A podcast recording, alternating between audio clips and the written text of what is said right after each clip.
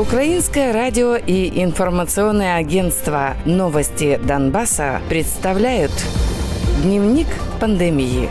Донбасс. За сутки в отдельных районах Донецкой области выявили 200 заболевших коронавирусом. Кроме того, 16 ранее заболевших скончались. Мужчины в возрасте 75 и 62 лет и женщины в возрасте от 50 до 96 лет. За этот период также выписано 22 выздоровевших. За все время пандемии так называемая ДНР подтвердила 4362 случая COVID-19. Из них 2228 человек выздоровели, 271 умер. Продолжает болеть более 1800 пациентов. С начала пандемии на подконтрольной Киеву части Донеччины COVID-19 выявили у 5372 человек. Из них 1780 пациентов выздоровели, а 64 умерли. Продолжает лечение 3528 человек. За сутки в области выявили 253 заболевших коронавирусом, среди которых 18 детей.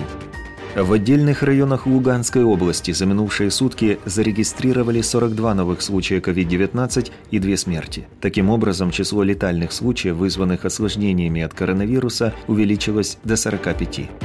В группировке ЛНР заявляют, что местные лаборатории не справляются с потоком исследований на коронавирус. Сейчас в Орло растет заболеваемость как сезонными инфекциями, острые респираторные вирусные инфекции, так и коронавирусом. Увеличилось количество людей, больных пневмонией. Многие нуждаются в госпитализации.